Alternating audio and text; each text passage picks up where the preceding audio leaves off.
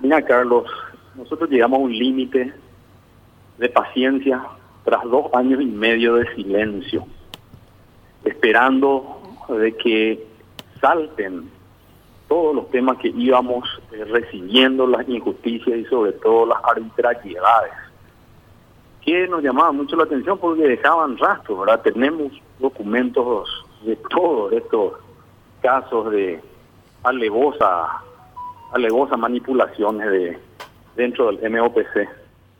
Y cansado de eso, Carlos, decidimos ya eh, denunciar esto. Eh, específicamente manipulaciones, estamos hablando de pliegos de base y condiciones, visitaciones amañadas.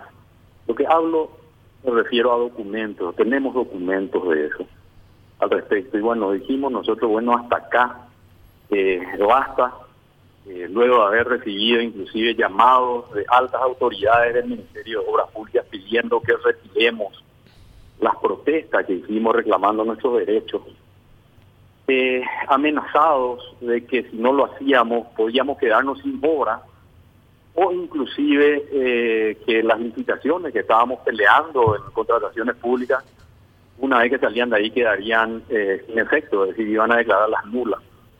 Entonces decidimos, Carlos, de que era hora de, dar a luz esto. Esto es una realidad, nosotros tenemos pruebas, documentos de todo esto y pensamos eh, hacer las denuncias respectivas. Estamos siendo asesorados por un equipo jurídico y vamos a ir presentando en las próximas horas las denuncias respectivas a los estamentos que creemos correspondientes. Ahora, pero una cosa, arquitecto, ¿quién fue el viceministro que te llamó y, te advirtió que si no retiraban de contrataciones eh, la protesta eh, no, ya no, no podrían participar o les amenazó? ¿Quién fue?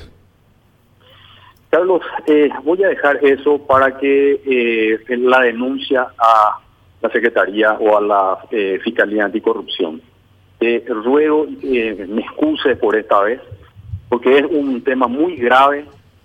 yo allí se publica la denuncia, pero la vamos a hacer formalmente ahora a la Fiscalía Anticorrupción y ahí seguramente ya te va a dar a luz a toda la prensa. En este momento te ruego, por favor, está bien, pero...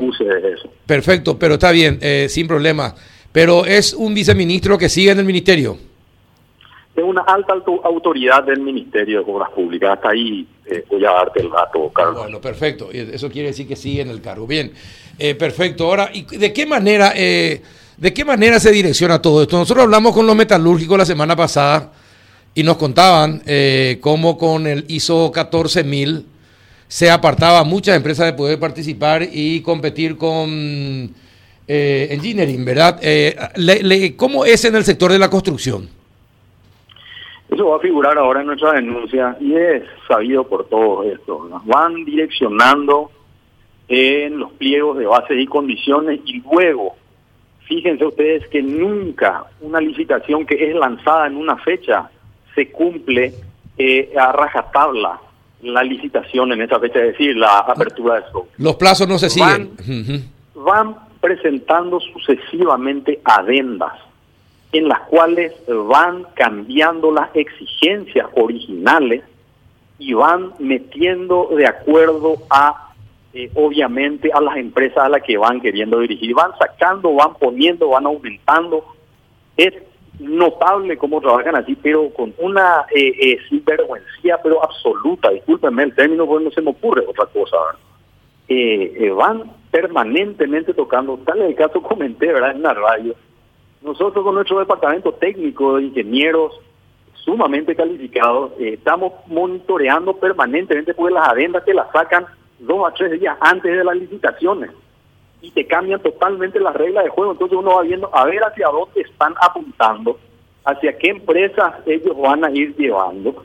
Y así van haciendo, obviamente. Eso tenemos prueba de esto. Van a presentar, tenemos prueba, lo que yo te estoy hablando, está todo por escrito, están con pruebas que ellos eh, van presentando lo que lo que se puede tomar como un direccionamiento. Claro. Ahora, arquitecto, ¿y cuántas empresas son las favorecidas por esos direccionamientos? Carlos, e, e, ese punto realmente no, no me querría referir, no quiero acusar a nadie, ¿verdad? Eh, pero eh, está eh, un documento que salió en octubre del 2020, es un documento oficial del Ministerio de Obras Públicas, en el cual ustedes pueden acceder, yo mismo le puedo enviar al, al terminar la nota eh, por WhatsApp, le envío ¿Cómo no? público, y ahí ustedes van a ver cuáles son las mayores empresas favorecidas en estos dos años y medio. ¿Cuáles, cuáles son las engineering de las obras públicas eh, viales? Ahí van a ver. Ahí ustedes pueden sacar sus conclusiones. Nosotros no queremos hacer acusaciones de ese tipo porque es, muy evidente. Ahora, eh, arquitecto, en algún momento, por en, en alguna licitación, ¿les pidieron a usted algún tipo de comisión para ganar alguna licitación? No, Carlos, en ningún momento nos han pedido eso. En Y- ningún momento. Sencillamente no entramos al juego de ellos y es por eso que nos, nos, nos dejan sin obra. Así de fácil. Ajá, es decir, ni siquiera logran participar porque no pueden cumplir con todas las especificaciones que pide el, el, el contrato. No, no es así. Eh, Nosotros participamos en la mayoría, disputamos siempre, porque tenemos muy buenas ofertas, disputamos los tres primeros lugares en las últimas, por lo menos en los últimos año y medio que tuvimos de licitaciones, y generalmente es ahí donde eh, eh, quedan eh, o, o quedan otras ofertas. Nosotros generalmente nos presentamos, pero los pliegos que van sacando y las sucesivas adendas van sacando al parecer como dirigida para que nos entremos nosotros. Es decir, ellos tienen un diagnóstico, una, una, a ver cómo decirte, una radiografía de lo que es nuestra empresa. Y a nosotros nos resulta simpático porque cuando van sacando las adendas, vamos viendo que es contra nosotros, es decir, para dejarnos de lado, a nosotros y a otras empresas, obviamente. Entonces vamos viendo, mira, subieron esta exigencia, mira, bajaron esta, mira, para que nos quedemos afuera.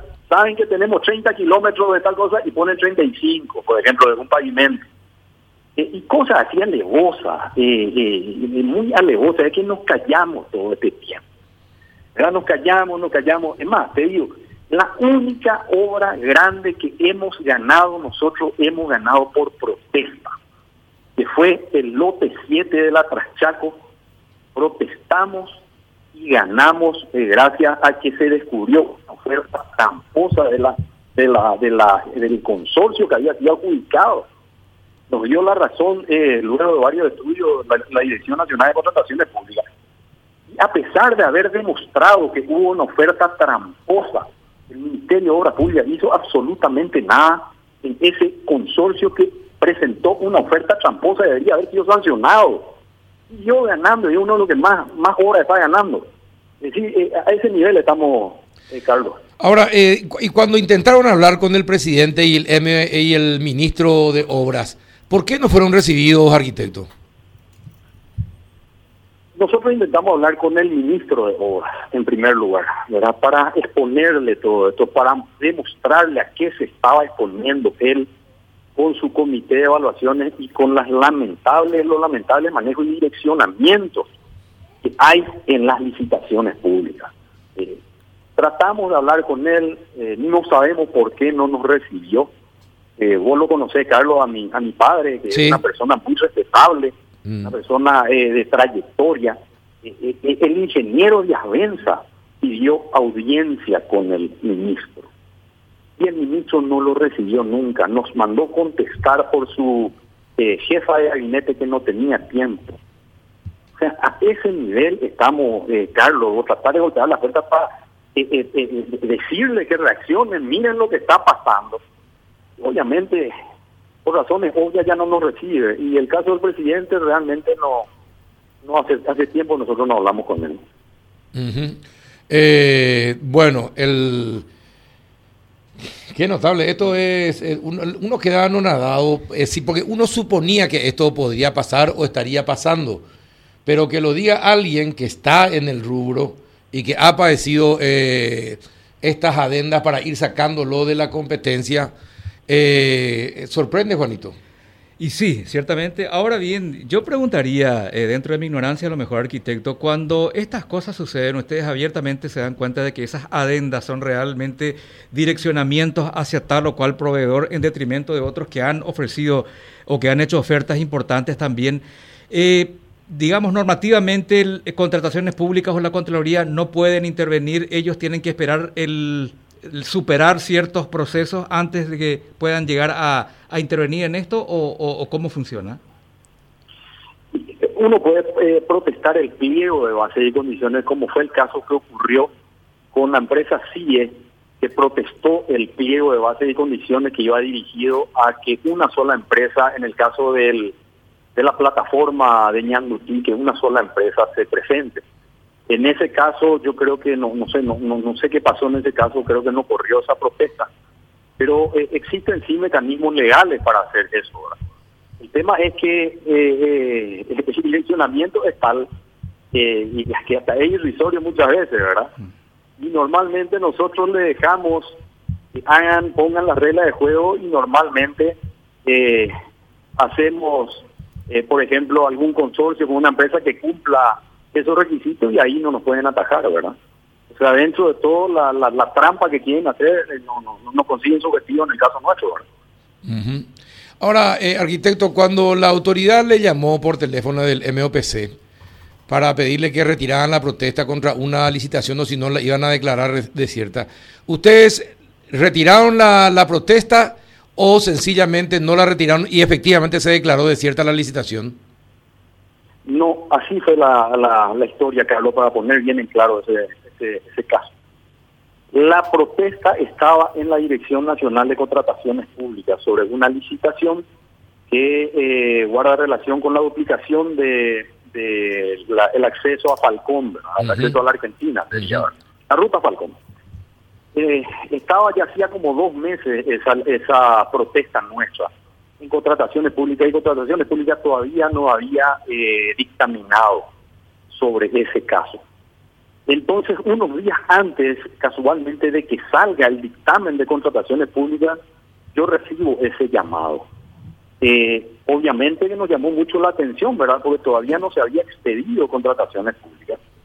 Y a los dos o tres días, cuando se expide contrataciones públicas, ahí nos cayó la ficha y dijimos, ah, seguramente ellos ya sabían de que Contrataciones Públicas iba a dictaminar a favor nuestro, iba a anular esa licitación, por eso el llamado a que nosotros retiremos la protesta.